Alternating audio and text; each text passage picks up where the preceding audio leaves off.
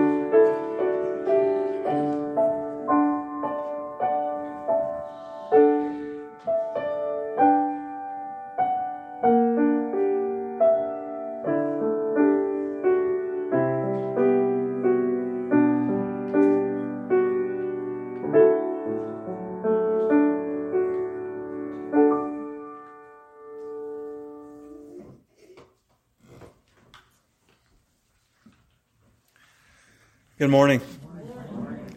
It is good to be here. It is good to be back with everybody. We had a good trip. Families all send their greeting, and uh, it's, but it's good to be back in the pulpit and, and back with you today. Just a couple of announcements as we begin. You'll notice the bulletin changed up a little bit this year. Our, our bulletin company has changed how they do the bulletin, so you'll find the uh, the um, announcements on the back. And uh, it would probably be how it looks from here on out. So um, just be aware of that. If you wondered where the announcements go, that's went. That's where they are. Um, the only announcements uh, that I have is uh, next week we will start back up on our Bible study next Sunday evening at five, um, chapter ten of the Westminster Confession of Faith. And um, elders will meet on the eighteenth at five o'clock. And so um, we'll be planning on that. Any other announcements today? Uh, yes, sir. I'd like to thank everybody for their thoughts, prayers, and cards uh, regarding my mom's passing. Thank you very much. We appreciate it. You're welcome. Any other, any other announcements today? Well, if not, our call to worship comes from Psalm one forty-seven. And for those of you that were in Sunday school, the psalm where the psalmist uh, praises God because the nation of Israel is the only nation to receive God's law, it was one forty-seven. So there was both a seven and a four in it. So our call to worship today comes from Psalm one forty-seven, beginning in verse one. Praise the Lord. How good it is to sing praises to our God, how pleasant and fitting to praise Him. The Lord builds up Jerusalem. He gathers the exiles of Israel. He heals the brokenhearted and binds up their wounds. He determines the number of the stars and calls them each by name. Great is our Lord and mighty in power. His understanding has no limit. The Lord sustains the humble, but casts the wicked to the ground. Sing to the Lord with thanksgiving. Make music to our God on the harp. He covers the sky with clouds. He supplies the earth with rain and makes grass grow on the hills. He provides food for the cattle and for the young ravens when they call. His pleasure is not in the strength of the horse, nor his delight in the legs of a man. The Lord delights in those who fear him, who put their hope in his unfailing love. Let us pray. Our gracious God and Holy Father, we do thank you, and we praise you as we are called to do in this psalm. Lord, it is good to gather here with your people. both physically and electronically, to sing your praises, to hear your word. It is fitting for us to praise you both today and in every moment of our life. Lord, you bless us with strength. You, you, strength, you grant peace to the borders of your people, and you satisfy us with the food of your word. And so we ask as we gather that you remind us that we are here. Remind us that we have put our hope in your unfailing love rather than in military strength, rather than in political strength. Lord, remind us that you are our God and we are your people. What a pleasure it is to be able to pray to you, especially the words that you have taught us. Our Father, which art in heaven, hallowed be thy name. Thy kingdom come, thy will be done, in earth as it is in heaven. Give us this day our daily bread, and forgive us our debts, as we forgive our debtors. And lead us not into temptation, but deliver us from evil. For thine is the kingdom, and the power, and the glory forever. Amen. Amen. Let us take Bible songs, the green book there in the pew before you, and turn to Bible song number three hundred nine. The Lord loves all. The Lord rains down the sun upon the righteous as well as the guilty, and he sends rain upon the guilty as well as the righteous. And he shows his love to all creation by providing for it. So let us stand and sing Bible song three hundred nine, The Lord Loves All.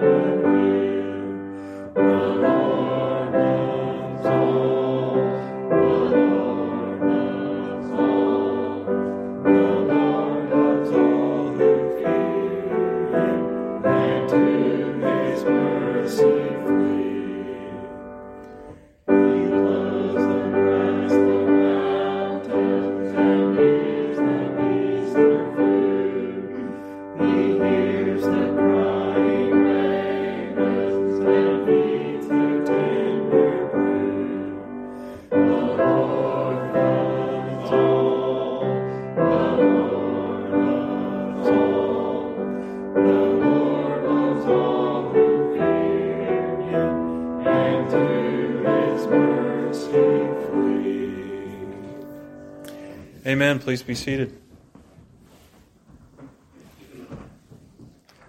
Oftentimes we deny the Lord, the love of the Lord. Oftentimes we deny the Lord as well. And we are called to confess our sins when we forget his love, when we forget his provision, when we forget to follow his law. And so let us join together and confess our sins. Holy and merciful God, in your presence, we confess our sinfulness, our shortcomings, and our offenses against you.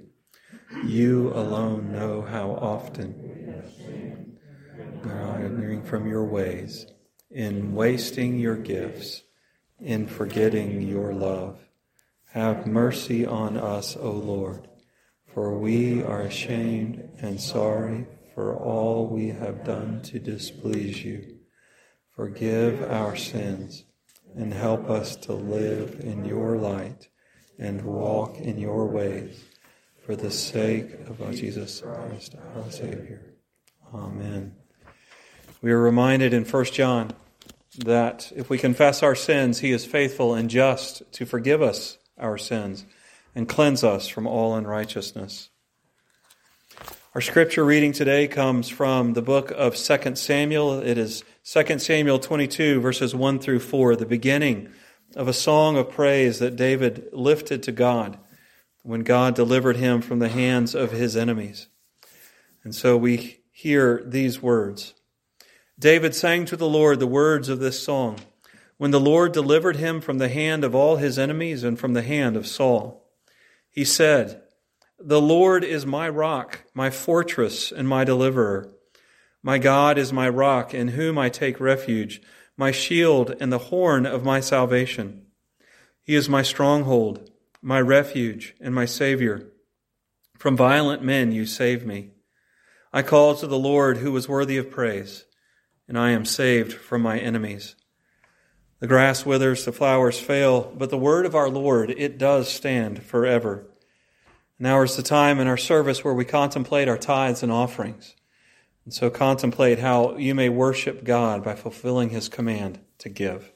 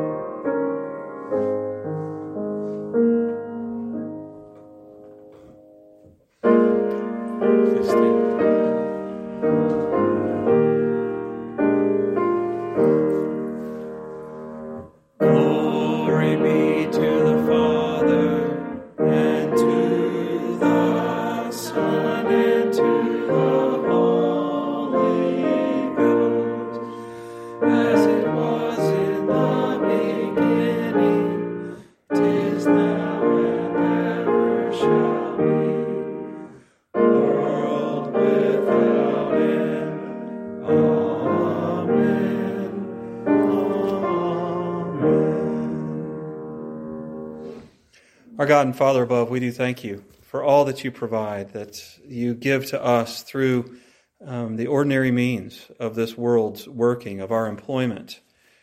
And Lord, we ask that You be honored and glorified by this portion that we have returned to You.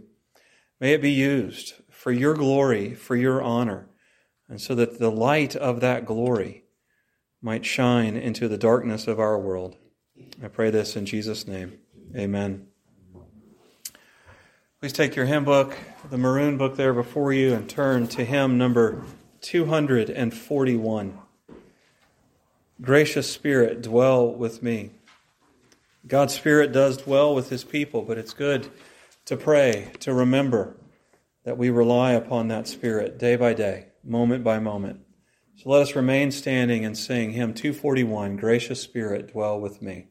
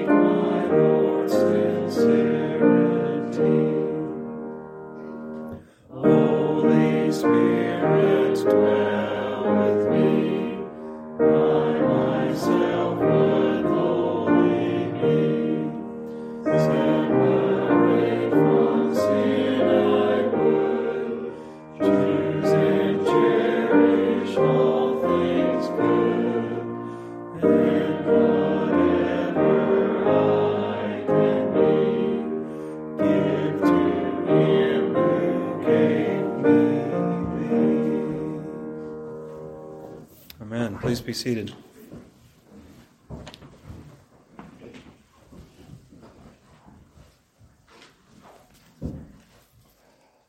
It is good to gather. It is good to be reminded of what we believe. It is good to profess together what we believe. So, Christian, what do you believe? I believe in God the Father Almighty, maker of heaven and earth. I believe in Jesus Christ, his only Son, our Lord, who was conceived by the Holy Spirit, born of the Virgin Mary. He suffered under Pontius Pilate, was crucified, died, and was buried. He descended into hell. The third day he rose again from the dead. He ascended into heaven and is seated at the right hand of God the Father Almighty. From there he will come to judge the living and the dead. I believe in the Holy Spirit, the Holy Catholic Church, the communion of saints, the forgiveness of sins, the resurrection of the body, and the life everlasting. Amen. It's a couple prayer updates uh, that I have as we uh, approach God's throne in prayer. Um, I know you prayed for Eugene uh, Kelly's daughter last week, Missy. I spoke to Eugene this week, and he said she's recovering well from the surgery that she had. She's doing a lot better, feeling a lot better. Um, when I talked to him Wednesday, they were still waiting for the results of the uh, uh, biopsy on the mass they took. So please continue to pray for her. Also, keep Don Farlow in your prayer. He uh, has a procedure tomorrow. He's having um, a toe removed, and so pray for Don in that. Also, we've had Natalie Wade on our uh, prayer list for a while. Um, she they found some more uh, cancer above and beyond what they had already knew of, so please be praying for her. Okay, so... Um, and she, where she had her surgery, she's had two abscesses that mm. injured, so they're keeping her a little bit longer than expected. Okay, so she's had her surgery, she's had a couple abscesses there, and she's began chemo this week, so... Pray for Natalie. Um, Cohen Bramley, we've uh, he was been on our prayer list for a while. Hasn't been on our prayer list for a few weeks. Um, uh, if you remember, Cohen's uh, about eight years old. He had bone marrow transplant due to some uh, uh, uh, unknown illness that he had basically since birth. Um, but he's taken a little bit of a turn for worse. He's having some pain issues, also having some vision issues. So please be in prayer for Cohen and his family. Um, and, uh, there was somebody else I thought. Oh yeah. Please pray for Michelle's grandmother. She took a fall on Friday and broke her wrist. Um, so please be in prayer for her and for her recovery. Um, oh, uh, um, the Currys, uh, Bruce and Ingrid's son, Ben, um, uh, good news. We thank the Lord for this. Uh, in conversations with uh, Bruce and Ingrid over the last few weeks, he has professed faith in Christ, and so we praise God for that. Um, but he, uh, friend of his brought over for some reason a vial of mercury and spilled it, and Ben, not knowing how to take care of it, ended up vacuuming it, aerosolizing the mercury, and now he's having some mercury poisoning issues. So please keep Ben in your prayers as well. So we praise God for that. Anything else? Well, let's go to the Lord in prayer. Our gracious God and Holy Father, we lift up to you our country right now, as it is uh, and has been for many, many months in a state of turmoil. Um, we lift uh, the people, the uh, politicians, um, the spirit of this country, and ask that you bring it a sense of peace. Lord, we are glad that we worship a God who is infinite and eternal and unchangeable. Lord, we are finite. We come and we go. Our, our lives, as the scriptures say, are but a vapor and compared to your infinite nature. And yet, even though people come and people go, you are always here. You are self-existent and uh, you are infinite. You are eternal. We're reminded as we look at the scriptures and as we look at the revelation of you within nature and within history, we're reminded that kingdoms come and kingdoms go, that nations rise and nations fall, that empires find power and then fade away in weakness. And yet you are eternal, and your kingdom is eternal. It is a kingdom that has no end. It is described in Daniel as a rock not carved by the hand of man that destroys the kingdoms of men and establishes itself as an ever-growing kingdom that provides shade and protection for those who are members of it. And so remind us, Lord, that you and your kingdom are eternal. And you are unchangeable as well. Lord, we are fickle, wishy-washy creatures, chasing this pleasure today and that pleasure tomorrow, chasing this source of security this week, and then when we see that it is crumbled, seeking another one next week. And yet you are unchangeable. You are the God who was, the God who is, the God who is to come, the God who is same, is the same yesterday, today, and forever. Your promises, your word never changes. Your temperament never changes. You never change.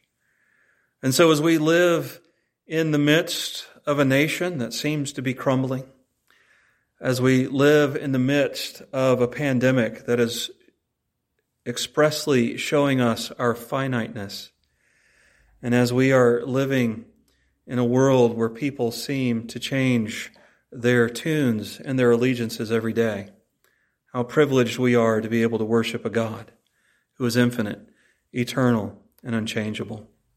And help us to remember that as we move forward in this world. Remind us that we are citizens of the eternal kingdom, that you have called us to live well here in this nation. Living well means that we pursue your holiness. Living well in this nation means that we pursue you and seek to live according to your will and to your law, to show that you are a light, a beacon in the darkness, that you are the light set upon a hill, not a nation, not a president, not a Congress, not a court, not a governor, not any elected official is the light on the hill that you are. But Lord, our country is in a state of turmoil because in many ways, many of the people have rejected the infinite, the eternal, and the unchangeable. And so, Lord, turn the hearts of our country to you. Turn our hearts toward you first and foremost, the members of your church. Help us to confess the areas where we have put our hope in men, our hope in princes, our hope in military might, instead of in you. And help us as your people to turn back to you. And then help us to show the way for the people in this world to turn toward you. Open the eyes and help people to see the folly of putting their hope in a political system, in an economic system, in an elected official. And help them to see that the only place where they can find comfort in this life is by placing their hope, their trust in you. Lord, for those that we have lifted up in prayer, we ask that you help them to place their hope in you. We praise God for Ben, having professed a belief, a faith in you, and, and having taken opportunity already to share that belief with friends and acquaintances of his. And we lift him up and ask that you strengthen him to continue to place that hope and that trust in you as he deals with this illness uh, as a result of the mercury that was spilled in his home.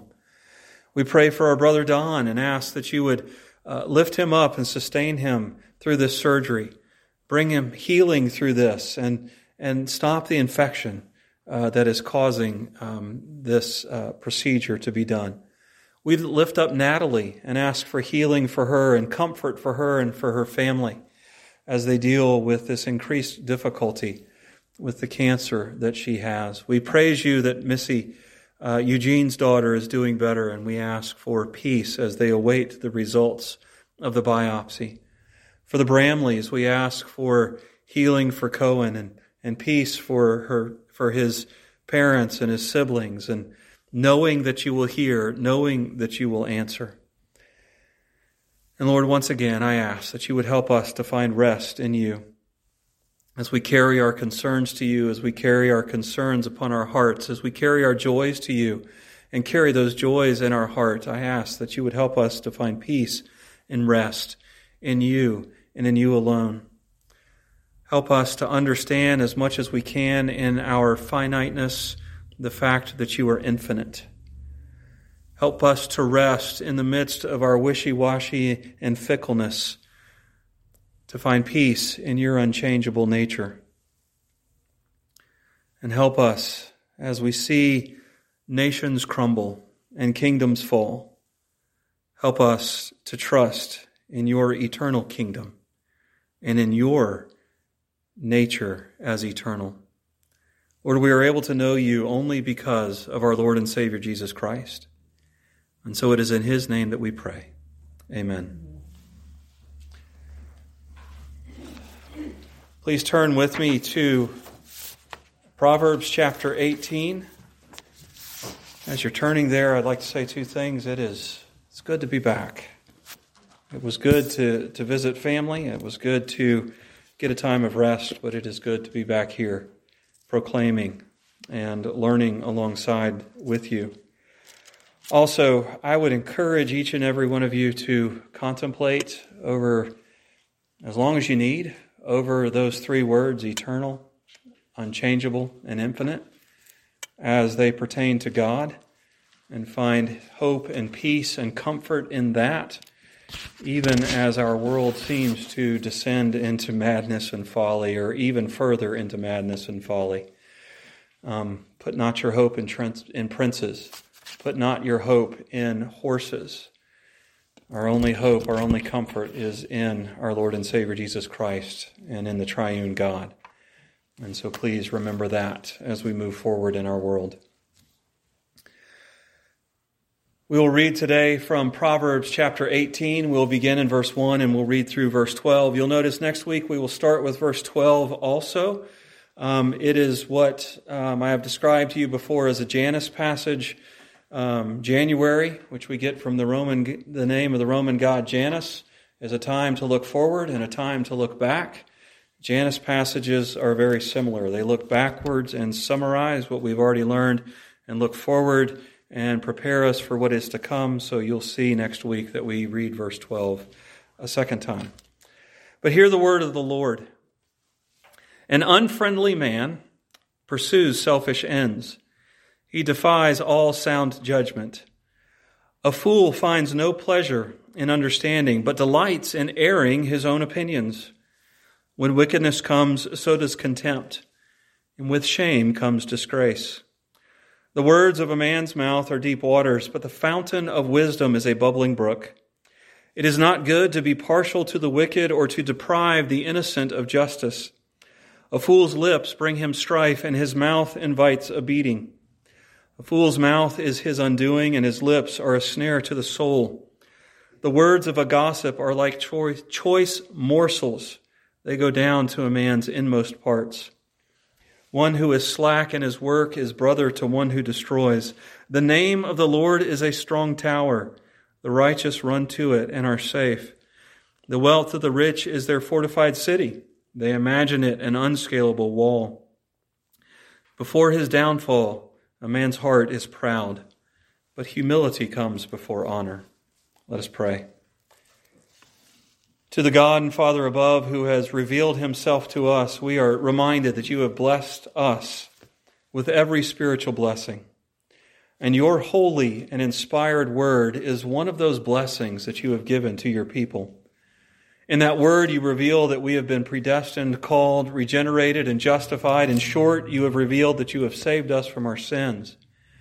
And in your blessed word, you have also revealed to us how we are to live in light of the fact that you have redeemed us.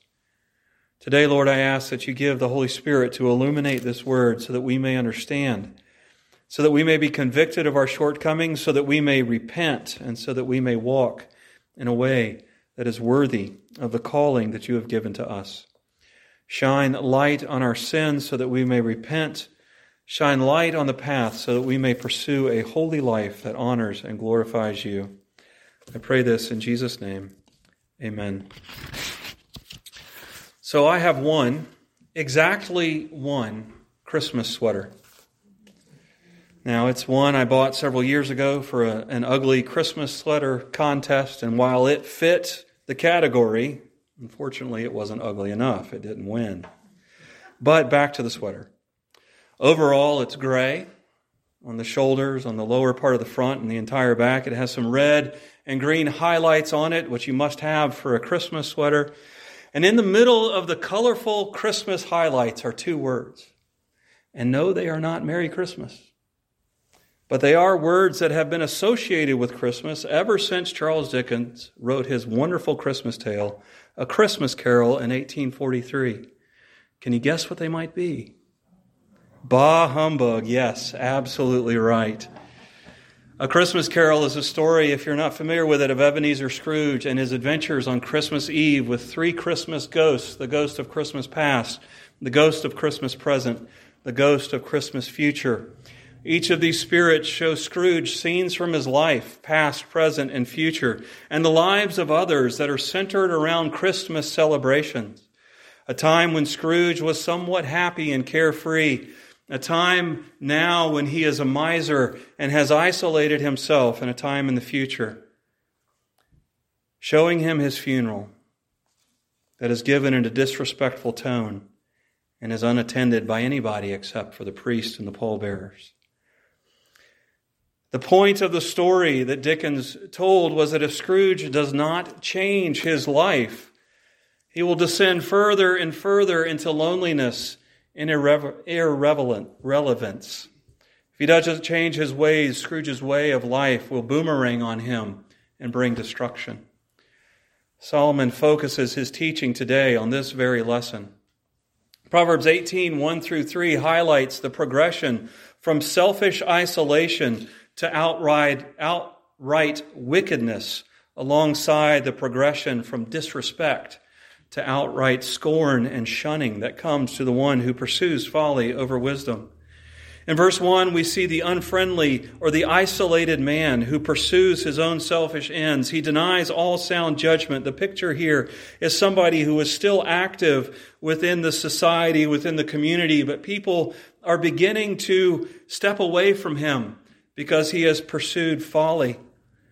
The fool in verse two is gone even further into his selfish ends in that he delights in airing his own opinions rather than leading to understanding, leading to the learning that brings understanding. Brothers and sisters, I think much of our vitriol, much of our difficulty within our society today centered around conversations comes from the fact that we delight more in airing our own, own opinions than in seeking understanding. And then finally in verse three, we see that we have proceeded from, progressed from the unfriendly, isolated man to the absolute fool who is a, a bit of a jerk, to the wicked one who has become a disgrace. And that disgrace came from contempt or disrespect to social dishonor, finally to complete shunning and scorn of the wicked person by the community, by the culture. We don't begin in wickedness. We usually progress there, beginning in selfish pursuits, a hatred for understanding, and finally descending into the disgrace of wickedness. But how does the wicked get there?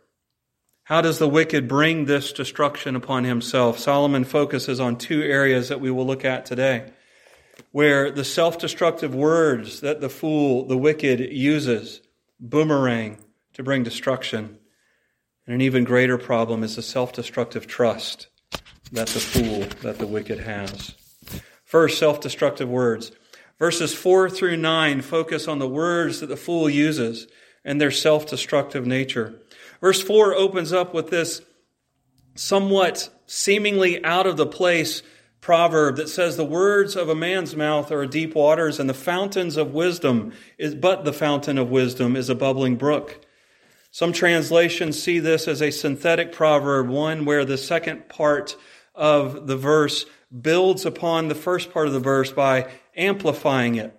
But if we look at the subject of each part, where it's the word of a man versus the fountain of wisdom, we see that what Solomon is contrasting here is the mysterious, the almost dangerous nature of the word of a man are hidden because they are deep waters.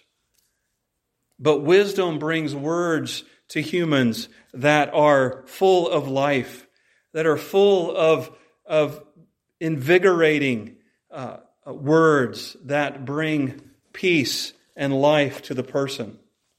Well, what kind of mysterious and potentially harmful words is the fool using? Well, the first, he's using words that lead to injustice. Verse five, it is not good to be partial to the wicked or to deprive the innocent of justice. We've talked about this before, where justice is the right application of the law to every human being, regardless of any socioeconomic uh, difference that might exist between them. You treat the poor the same way you do the wealthy. You treat one ethnic group the same way you treat another ethnic group. And the law is applied equitably. But the fool uses words to twist justice so that it is the innocent that is pronounced guilty and the guilty that are pronounced innocent. The fool also uses words of gossip. Verse eight, the words of a gossip are like choice morsels. They go down to a man's inmost parts. We kind of relate to that, don't we?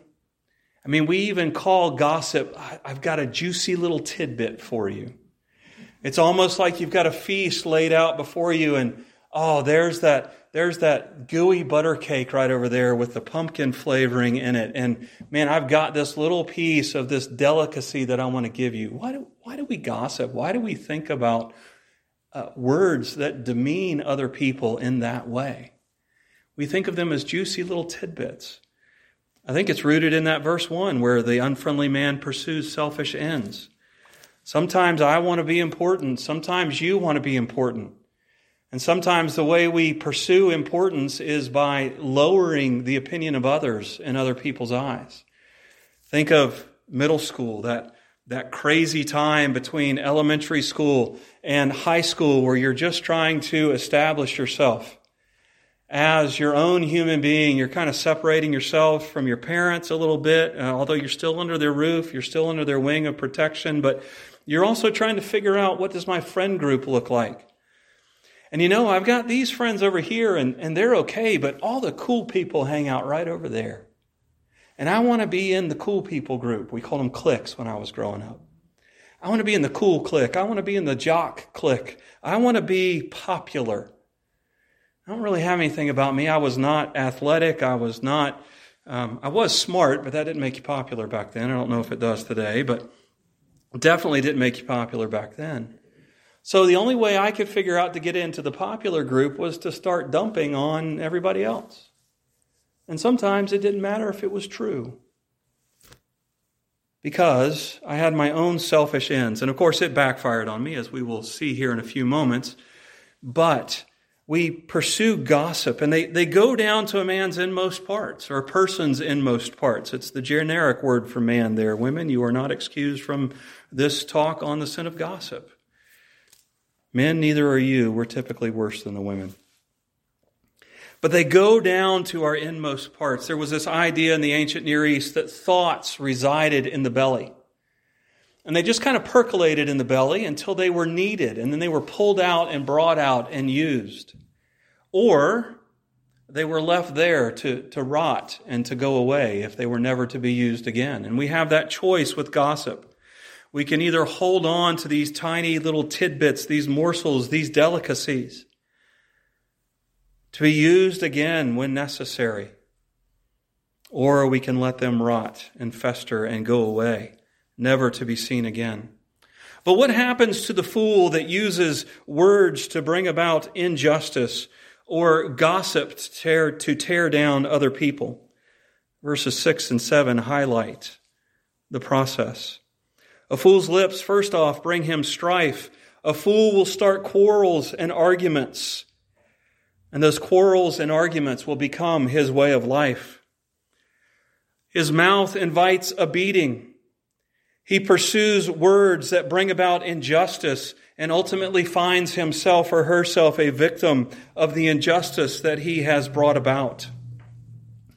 He seeks the ruin of other people through gossip and through malicious talk, and yet finds himself undone by the words of his mouth. And finally, he finds that these words that he uses become a snare to his soul, which we will talk about here in a few moments. The fool uses words to pervert justice and finds himself a victim of perverted justice. The fool brings contention and quarreling and finds himself always in an argument. He lies and traps himself in doublespeak. He brags about skills and abilities and ends up agreeing to a task he is unqualified for. He makes promises that he cannot keep. He insults, he belittles, he gossips about others, and then is surprised to find himself ruined by gossip. He justifies his sin, not taking opportunity to repent, and will ultimately be judged for the words of his mouth. The words of a fool are self-destructive. But so is the trust of a fool. In verses ten through twelve, we have these, these words. The name of the Lord is a strong tower, and the righteous run to it and are safe. The wealth of the rich is their fortified city. They imagine it an unscalable wall. And before his downfall, a man's heart is proud, but humility comes before honor. Why does the fool put his trust in the wrong place? It's because of his proud heart. He thinks that he can make his own way. He thinks that he can take care of himself. He thinks that he can do everything and that everything he has is protection enough for him against the sins of the world, against the difficulties of the world. But where is his trust? His trust is in the things of the world, and it's the focus here is his very own wealth today. The wealth of their rich, of the rich is their fortified city. They imagine it an unscalable wall. We see a comparison here, and it, it's it's The, the way we translate things into English, sometimes we can miss the comparison, but the word for strong tower in verse ten and fortified city are the same word. The wealth see their strong tower. The wealth, the, the, the fool sees their place of refuge as their wealth. I've got enough money. I can, I can protect myself from all the things that are going to go wrong in this world. How many times have we seen, even in the last, I don't know, twenty, thirty years, the fact that wealth can go away like that? A president says a certain thing, a, a, a despot in the Middle East invades another country, and all of a sudden wealth crumbles and falls. Wealth is not a fortified city. Wealth is not a strong tower. There's nothing wrong with wealth if God chooses to give you wealth, but it is not where you place your trust. The trust goes in the name of God. The trust goes in the God who has saved us, and we'll flesh out what it means to, to for the name of the Lord to be a strong tower in a few moments. While the righteous run to the name of the Lord and find safety, the, the foolish imagine their wealth to be the safe, unscalable wall. Safe and unscalable are the same word as well. We see this comparison here. But what does it mean to have our trust in the name of the Lord? What does it mean to run to the name of the Lord? What does Solomon include when he talks about the name of the Lord? The name of the Lord is shorthand for everything that God is, has said, or has done in this world. We talked about attributes of God today. We talked about him being infinite, eternal, and unchangeable. The confession, or the, excuse me, the catechism goes on to answer the question, what is God? It says, God is a spirit. He is infinite, eternal, and unchangeable in his being, wisdom, power, holiness, justice, goodness, and truth. We run to those things when we run to God. We find our rest, our comfort, our hope in those things when we run to God. The eternal nature of God and his kingdom, the etern- the infinite nature of God and his presence or his power or his knowledge, the unchangeable nature of God and his promises should be what we place our trust in. But the name of the Lord is not only what God is, it is also includes what he has done. God in his infinite, eternal, and unchangeable nature has created and has redeemed. He currently disciplines and protects, and eventually he will restore and glorify. We find peace, we find comfort in the actions of God. Our world, our culture, our country is spinning out of control, at least it seems. But it is not out of control, because God is active right now in this world, working out his will and his glory. And we honor God, we show our trust in God when we understand that he is sovereign over everything that is going on. And finally, the name of the Lord includes all that he has said as well. God has revealed himself in his word, and he has made covenant promises in his word. We were to go to the end of Romans eight, where Paul is summarizing the first seven chapters of Romans. And he says, who shall separate me from the love of God? And he lists all these things. Can other people? No. Can princes? No. Can principalities or the spirits of the age? Can trouble or trial, political turmoil, economic upheaval, pandemics, can they separate me from the love of God that is mine in Jesus? What's Paul's answer? No, because God has promised that once you are my child, you will always be my child. And those promises are unchangeable. Those promises are yea and amen in who God is. God himself, represented by the phrase, the name of the Lord is our strong tower, is our place of safety for his people. And when our trust is in him, who he is, what he has done, and what he has said, we will find peace. But, but how do we find that peace? Notice what Solomon says. He said, the righteous run to it and are safe. Bruce Waltke points out and, and narrowly focuses in on this word run. And what he says this word run communicates for us is a quick, decisive, and diligent action. When we are faced with the dangers and temptations of this world, how do we react?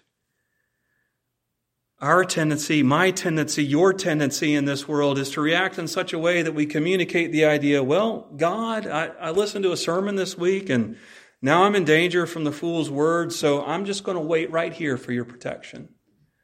No, Solomon said the righteous run to the protection of God. The righteous are active in pursuing that protection of God. It, it's like there's a there's been a little little meme going around on, on social media lately that, that talks about the way we pray is that we have a shovel and we lean on it praying for God to give us a hole. The idea for running to God's protection is that whenever life endangers us, we go to the Lord in prayer. Uh, our, our Bible reading this year, I don't know if you've noticed, we started out just going through the Psalms, one Psalm a day. The Bible's prayer book. Do you struggle to pray? Take a Psalm, read it. We're up to, at the end of this week, we'll be up to Psalm seventeen. Psalm eighteen is like the last short Psalm for a while. So if you're going to get into this, get into it now, get the habit going. Um, but use these as your prayer. Daily go to the Lord, daily run to the strong tower by praying through the Psalms. It's as simple as, as looking at Psalm one, blessed is the man, and say, Lord, I'd like to be blessed. Keep me from walking with the ungodly. Keep me from standing in the way of sinners. Keep me from sitting in the seat of wickedness. Please help me to become a tree planted by streams of water, and don't destroy me, because I love you and I run to your strong tower. Amen. Close the Bible, move on through your day. When those, when those temptations come, when the dangerous words of the fool come along, run to God in prayer. Know more about God. Study the scriptures. As I said, Psalms one through seventeen are pretty short, and the rest of them aren't really that long either. Use some extra time to begin to study about who God is. Find a, find a book or a video study on the attributes of God. There's an excellent one on Ligonier dot org. Learn the attributes of God. Learn who God is. Learn what God has done. Learn what God has promised you. I don't know how many times in my life I have found myself in a pit of despair because I did not remember the fact that God promised to protect me in certain situations. And because I forgot his promises, I forgot to run to him and to his strong tower. Our, our scripture reading from Second Samuel today was David praising God for being his strong tower in the midst of being attacked by enemies. We see his Psalms where he was in the middle of being attacked and he said things like, "My God, my God, why have you forsaken me? My God, my God, I know that you will protect me from pestilence. I know that you will protect me from from the attacks of friends, that you will protect me from the attacks of enemies." David constantly ran to God, remembering his promises. One of the things that kept David going while he was on the run from Saul and from Absalom was because he knew that God had promised to bring him to the throne. In the midst of sin and rebellion, David prays to God in repentance because he knows that God has promised to forgive sin. In the midst of uncertainty, he prays to God and finds peace and comfort in Psalm one thirty-nine, reminding himself of God's omniscience and omnipresence. When the fool directs his self-destructive words at you or at me, where do we run? Do we run to God seeking his safety? Or do you merely sit and wait for him to show up? Why is this trust thing important? Why is it important where we place our trust? And then the next couple days on the church Facebook page, I'm going to post a, a video from a lady by the name of Alisa Childers. For those of you who are my age, maybe just a, a hair younger, uh, Zoe Girl was a contemporary Christian music group, and Alisa Williams was one of the singers in Zoe Girl. And after her her recording career kind of ended, and she was getting into married life and family life and going to a church, she ended up in a church that would be considered progressive in its Christianity. Um, they take a liberal view of the Bible. They take a liberal view of of um, how God acts and how God has saved. They deny oftentimes the reality of Christ's miracles, things like that. And she began to question her faith. What do I really believe? Is this really true? And she had one of those moments that we've heard about many times where, where she just prayed to God and said, "God, I need to be directed to truth." And she said later that day she was listening to a radio program and there was a man answering questions of college students. Um, and he was an apologist, and it ended up being Ravi Zacharias. And it's important for us, and she she rebuilt her faith, she rebuilt her theology, through the ministry of Ravi Zacharias International Ministries. And it's important where we place our trust, because if you've been following Christian news lately, many of you know Ravi Zacharias passed away in May. In August, some allegations were brought out against Ravi Zacharias about sexual misconduct. And so the ministry hired an investigation firm, a law firm there in Atlanta that specializes in these types of investigations. And they released a preliminary letter in December that said basically our full report will come out in February, but it's far worse than you could ever think or imagine. And Alisa Childers makes the point here. She says, "Does this shake me?" She said, "Absolutely. Ravi Zacharias helped to build my faith. But my faith was not in Ravi Zacharias. My trust is not in a man that died of cancer last year and apparently was living a double life. My faith was in what God had done, what God says, and who God is, and that is unshakable. That is permanent. That will never be destroyed." Brothers and sisters, I encourage you to make sure you know where your trust is. Don't put your trust in wealth or in power or, for heaven's sake, in me. I will fail you. I have failed you, many of you more than likely. probably minor, just missing a phone call or missing a visit or saying the wrong thing at the wrong time. But hopefully your trust is not in me or the other things of this world.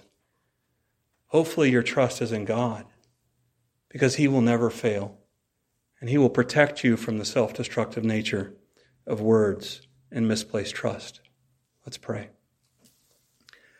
Our God and Father above, we do thank You for who You are and how You have revealed Yourself and what You have done for us. Lord, it is so easy for us to see the things of this world and to put our trust in them. They're tangible, we think. They're permanent, we think. They're secure, we think. But they are all built upon a foundation of sand. The only thing that is permanent and secure and strong is You. And so, Lord, help us to place our trust in You, in what You have done in redeeming us, in Your infinite, eternal, and unchangeable nature, and in the promises that are based in those things. Lord, thank You for loving us. Thank You for being trustworthy. Thank You for being our strong tower. In Jesus' name, amen. Please take your hymn book and turn to hymn number four. Praise the Lord, His glories show. God has shown us His glories in His word, in His world, and in the redemption that He has given to us. And so let us stand and praise Him for His glories by singing hymn number four, Praise the Lord, His glories show.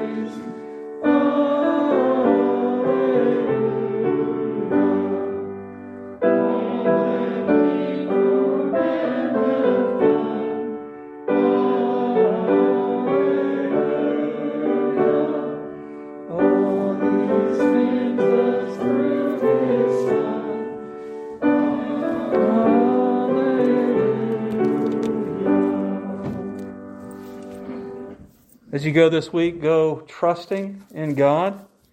And as you trust God, take this blessing upon you. To Him who is able to keep you from falling and to present you before His glorious presence without fault and with great joy, to the only God, our Savior, be glory, majesty, power, and authority through Jesus Christ our Lord before all ages, now and forevermore. Amen. And we pray with God's people, come quickly, Lord Jesus.